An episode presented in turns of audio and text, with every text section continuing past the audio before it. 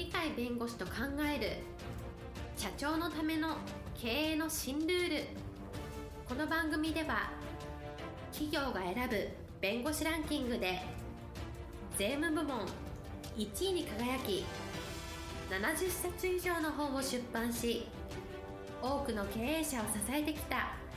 鳥飼重勝が社長経営者独立希望者起業家のための経営の新ルールについてお伝えしていきます。それでは今回の番組をお楽しみください。皆さんこんにちは。お元気でしょうか？すべてが元気の源です。鳥海です。はいパラリーガルの高瀬です。今日のテーマは前から和魂要塞っていう言葉をよく私使わせていただくんですけど西国立史編から学ぶというテーマにさせていただきたいと思います。はい、えー、今日のテーマ和魂要塞西国立史編から学ぶということですが。西国立史編というのは、はい。東大の有名な先生がですね、はい、明治時代非常に強い国家を作った。強い国家を作ったその時に一番有効な基礎を作った本は何だろうと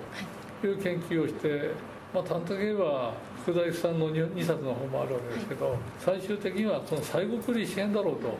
これが日本の明治の明治の時代で世界の熱狂にするような国家にしてくれたその源がこの本ではないかというのがあるんですね、はい、西国立支援というのは実際はイギリスの作家が書いた「自助論」っていう自らを助けるという「自助論」っていう本を翻訳した時に西国というのはあのヨーロッパですけど主にイギリスを考えてますけど立志っていうのはこの翻訳をした方がどちらかというと漢学者なんですね、はい。漢学で有名な方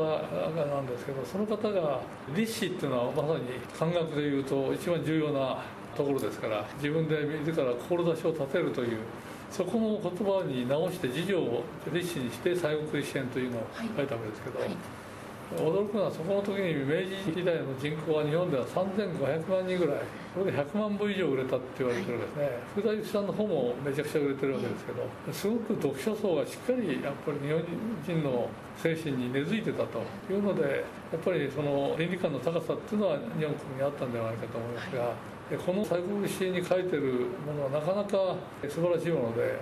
明治はすごく軟弱な時代始まって独立をした国ではあったんですけど西洋列強つないだから日本は独立国としてはそんな強い国ではなかったわけですけどあっという間に2 3 0年のうちロシアと世界最強の陸軍と言われてたロシアと戦ってバルチック艦隊も沈めて、えー、勝利をすると、まあ、実際に和睦の時はもう平等みたいな和睦になってますけれども日本のこんな小さな島国が対等の戦いをしたというんで、まあ、世界の脅威の的になったわけですけれどもその基本になったのがこの西国立支援の考え方で結局自らを助けるのは自らだって誰かに頼っちゃダメですよと。こういう発想なんですけど結局は何かっていうと自分の日本のその足で立てという発想ではあるんですけど人間に備わってるのは無限の可能性を引き出す精神なんだと。これがあれば無限のものを生み出せるんだと。今までないものを新しく生み出せるんだと。いう発想が実は自助の精神っていうんでこれは実は和魂要塞の和魂。日本人の魂もともと持ってたやつなんでいいものを入れてそこでより良いもの日本にとって望ましいものを作り上げるっていう精神が和魂なんでそういう意味ではあの人間の無限の可能性があるからどんな危機があったとしてもどんなそれが巨大なものだとしても乗り越えられるものはないんで無限の可能性だから無限である以上乗り越えられる。という精神を持ってるような人が集まるような組織とか国家とかそういうものが強くなりますよっていう発想なんですねそれでそれを西国立支配を読んで発奮したのは今のトヨタの源流であるトヨタ佐木さんという発明を自動書記でしますね。この方はこの自助論というよりも西国立支配を読んでですね興奮して奮起したって言われてるんですけど何がそこに書いてあったかというと最初に発明した人に特許権を与えるというのはここに書いてあったらしいんですね。後で日本はそれを条例という形で広めていくわけですけどここで興奮したという彼は発明家ですから最初に発明した人にちゃんと権利を与えるんだぞと。世になかったわけですけどそれを取り入れたわけですね。そうするとあ発明したら自分に最初に権利があるんだっていうそこでじゃあ頑張ろうっていう意外とそれは先手必勝型なんですよね。先に出したものが勝つというそういうことだからそういう意味では人のやってないことを最初にやるってことだからこれはなんか紳士の気象を生むようなものでそこの伝統がおそらく今トヨタに根付いてるのかなとは思うんですけど。完全に人間人間って無限の可能性があるんだ。可能性がある中で発明っていうのはそれを最初に発明した人にキャットした権利を独占的に与えるんだ。そういうところに興奮をして実は今のトヨタの原理を作った。そのために今トヨタのそこいろんな記念館あるんですがその記念館でトヨタの最初の発祥の地みたいなところに建てられた建物の中にちゃんと大国支援の本が古々しい本がちゃんと置いてあるんですね。それをトヨタ作詞が読んだわけではなくてトヨタ作詞は別なものを読んでボロボロになってるんでしょうからただ当時のものをそこに飾ってると。これがトヨタの源流なんだという形を今でも残してるっていうわけですからやっぱり特許権というのは早もん勝ちである先手必勝みたいなものでで先にしたものに対して権利を認めるっていうこの発想は他でも使えるのでトヨタの場合今コロナウイルスでキャッシュフローがだんだんだんだん悪くなって資金繰りが苦しくなるっていうそこがみんな言い出す前にすでに3月ぐらいの段階でですね何を打ったかというと1兆円のもうコミットメントラインで1兆円も1兆円使えるというつまり一番金を持ってて現金をあふれるぐらい持ってるところがやっぱりキャッシュフローの重要性を知ってるからもう先手を打って1兆円を確保して後で万全の対戦したというのがありますけれども普通はコロナウイルスのだんだんいろんなもので行動が規制されてきて動きがないために経済が活性化しないと。衰退していく。その中でだんだんお金が足りなくなっていくのは企業ですから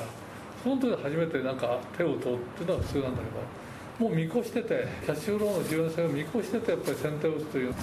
これはまさに先ほど言った添田作詞が興奮した、先手を打ったものは勝つんだっていうそこの戦略がちゃんと根付いてるんじゃないかとね。でそういう根本は実はワコンという発想の中にあるんでワコンの発想っていうのはいいものがあったらいいものを取り入れる。まさに特許権は先手で発想がありますけれどもそういう意味で先手先手を打てるっていうそういう発想を持つこと自体がワコンの精神の中に根付いてるんでしたがって最国力支援で教えた自助論は実はワコンそのものを教えて我々の血の中にはそういうの入ってますのでトヨタ作詞さんの興奮したものでトヨタがずっと一貫してやってきたのかもしれませんが我々の血の中にもそういう紳士の気象っていうのか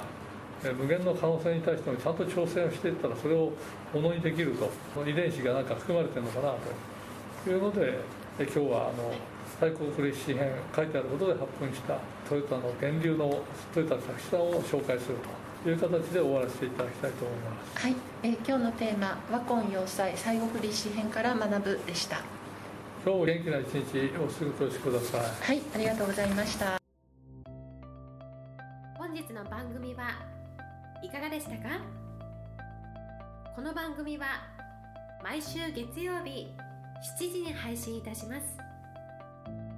それでは次回の配信を楽しみにお待ちください。